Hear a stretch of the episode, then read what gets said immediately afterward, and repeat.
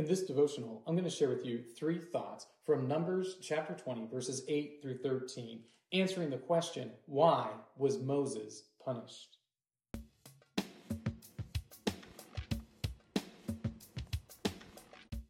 Numbers chapter 20, verses 8 through 13 says, Take the staff and assemble the congregation, you and Aaron your brother, and tell the rock before their eyes to yield its water. So you shall bring water out of the rock for them, and give drink to the congregation and their cattle. And Moses took the staff from before the Lord as he commanded him. Then Moses and Aaron gathered the assembly together before the rock, and he said to them, Hear now, you rebels, shall we bring water for you out of this rock? And Moses lifted up his hand and struck the rock with his staff twice and water came out abundantly, and the congregation drank and their livestock.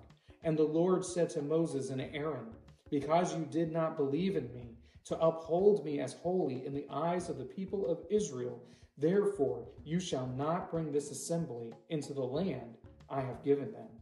These are the waters of Meribah, where the people of Israel quarreled with the Lord, and through them he showed himself holy. The people of Israel complain a whole lot. If you haven't gotten anything from reading Numbers, you should pick up on that. The entire time that they are going towards the promised land or wandering in the wilderness, they are complaining about not being given everything that they want. They are, however, given everything that they need to survive. This is one of those occurrences where the people are beginning to doubt God and they're beginning to rebel against Him and against Moses and against Aaron because they don't have water and they don't see how they're going to get it. So the Lord, in His graciousness, is going to make sure that they have water and He tells Moses what to do.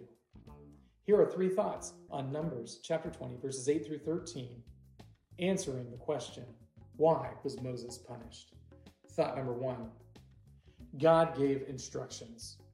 It's not as if it was mysterious what God wanted Moses to do in this circumstance. He told him very specifically take the staff, go out, speak to the rock, and I'm going to give all this water to the people. It's going to be gushing forth. It's going to just blow them away how much water is coming out of this rock. He said to speak to the rock. And that is not what Moses did. Thought number two Moses disobeyed. Here's the problem the Lord tells you to do something, but you are all worked up.